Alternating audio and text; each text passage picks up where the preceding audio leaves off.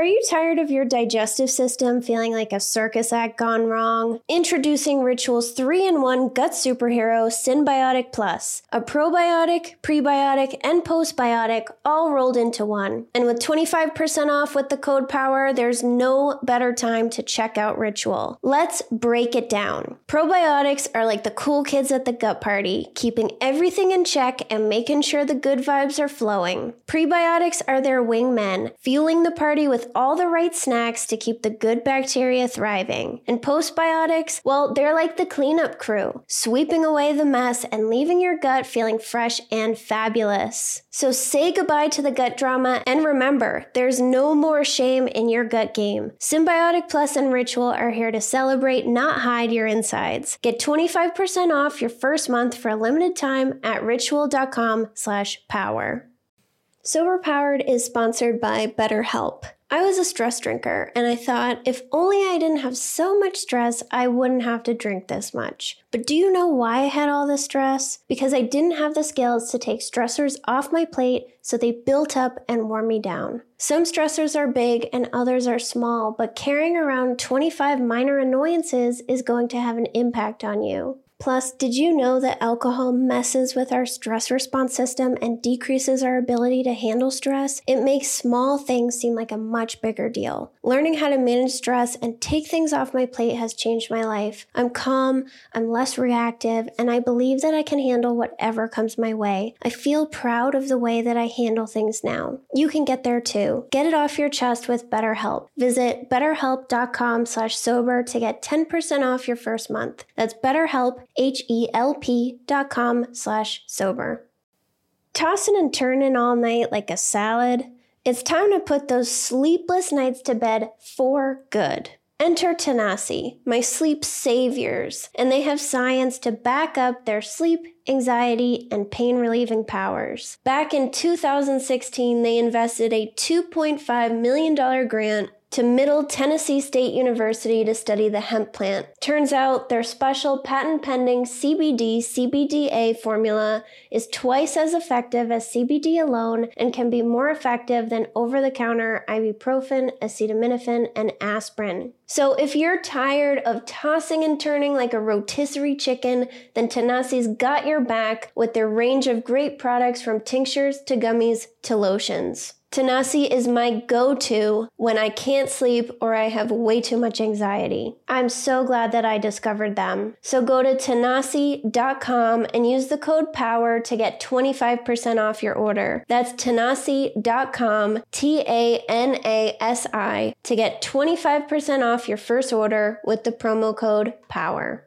If your mind gets stuck on cravings to drink and you can't redirect them, then you're more likely to white knuckle it until the craving becomes so intense that you drink. And if your mind gets stuck on negative thoughts, jealousy, or unfairness, then you're going to ruminate until you become more and more depressed or until you retaliate and seek revenge. In this episode, I'm explaining what is going on in the brain to cause our thoughts to become stuck on something, why other people are able to redirect and move on, and what you can do to start improving your inhibitory control. So, let's dig in.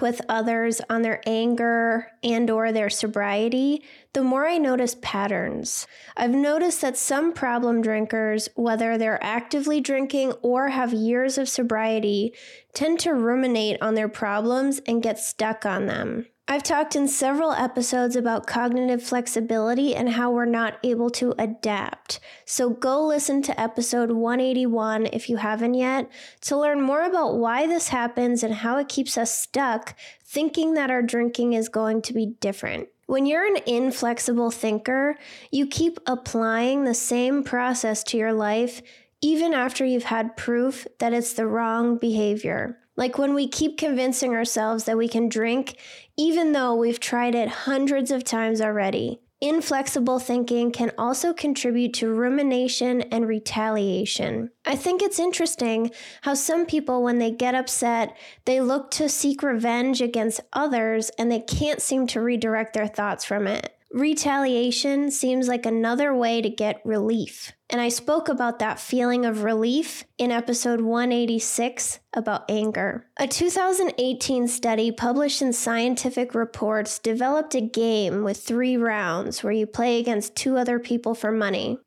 But you're not aware that the two other people are just the computer.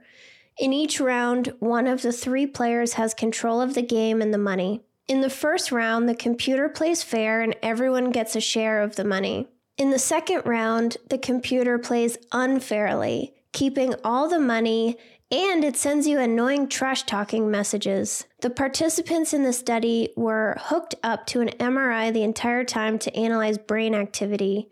And in the last round, the participant gets control of the game and can choose to take revenge or not. Participants were generally nice to the fair player, but many chose to take revenge on the unfair player. When they looked at their brains, they found activity in the amygdala, which we know is responsible for emotions.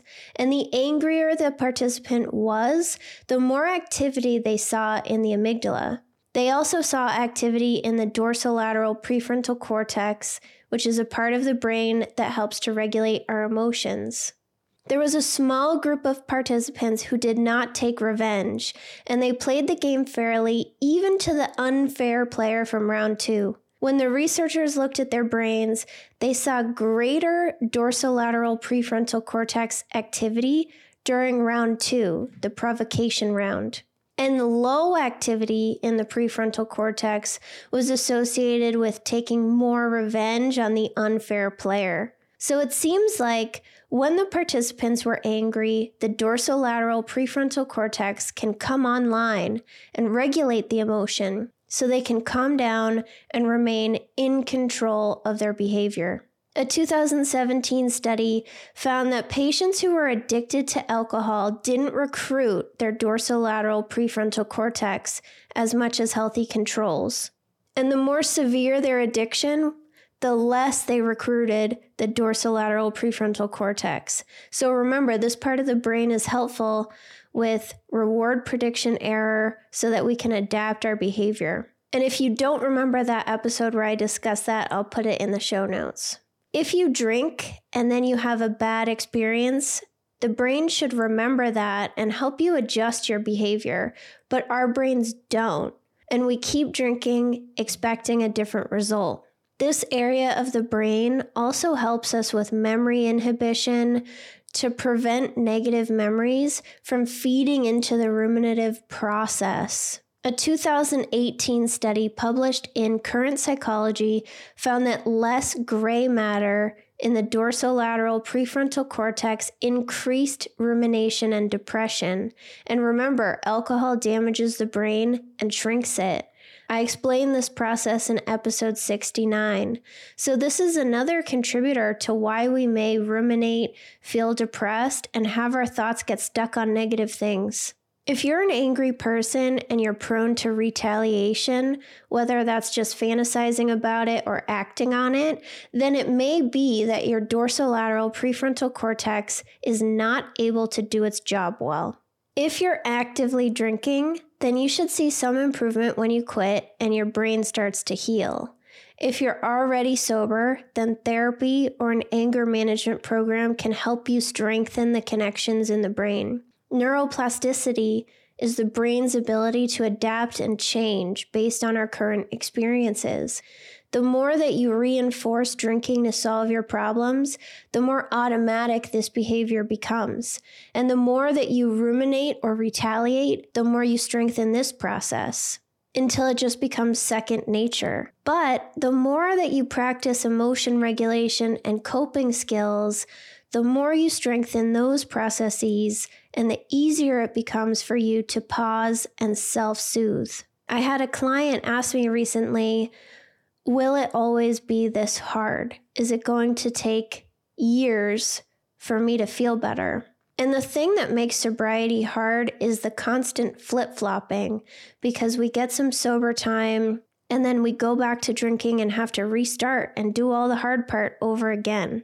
The more that we reinforce sobriety and using healthy coping skills, and the more that we're open to learning them, the easier and easier it gets. But if you keep going back and forth to drinking, you're keeping yourself stuck in the hard part. Another positive thing that you can do for your brain is exercise.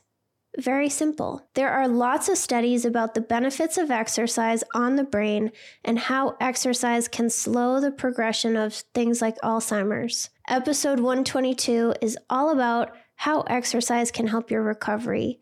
It can reduce cravings for alcohol, but exercise can also strengthen the inhibitory control centers in the brain and increase gray matter even very light intensity exercise, too, like going on a slow walk, has positive effects on the structure of the brain and how it functions. You don't have to do anything hardcore. Just start by going on a walk every day.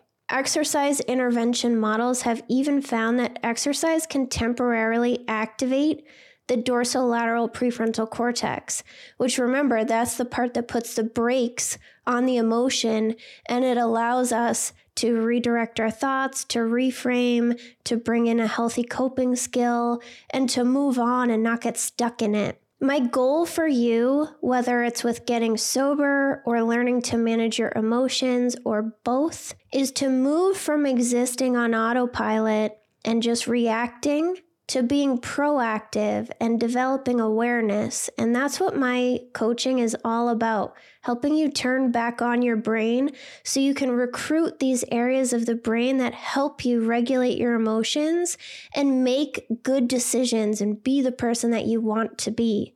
It's not about how good or bad you are as a person or how much willpower you have or how strong you have. It's about knowing coping skills and how your brain works. If your brain doesn't get activated when it should to help you calm down, then you're going to get stuck in negative emotions. So keep that in mind. And if you enjoyed this episode, I would really appreciate it if you could share it with someone or leave a five star rating and write a review. It helps so much. And I will talk to you in the next one.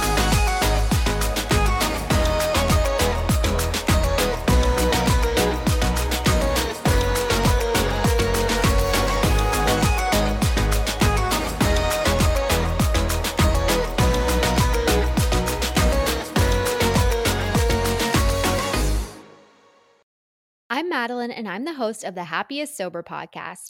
I got sober in my 20s after a decade of gray area drinking, and the greatest plot twist of all time was realizing that alcohol, the thing that I thought made my life the most happy and fun and exciting, was actually the exact thing preventing me from living my happiest and best life.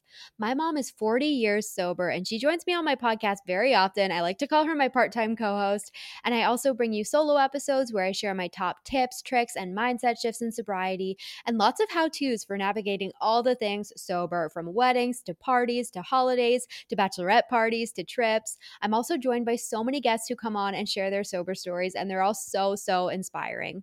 I'm here to show you that life doesn't end when you quit drinking. In fact, it's very much the opposite. And no matter what your relationship was with alcohol, life can be the absolute happiest when you're sober. New episodes come out every Tuesday. You can listen to Happiest Sober podcast wherever you get your podcasts.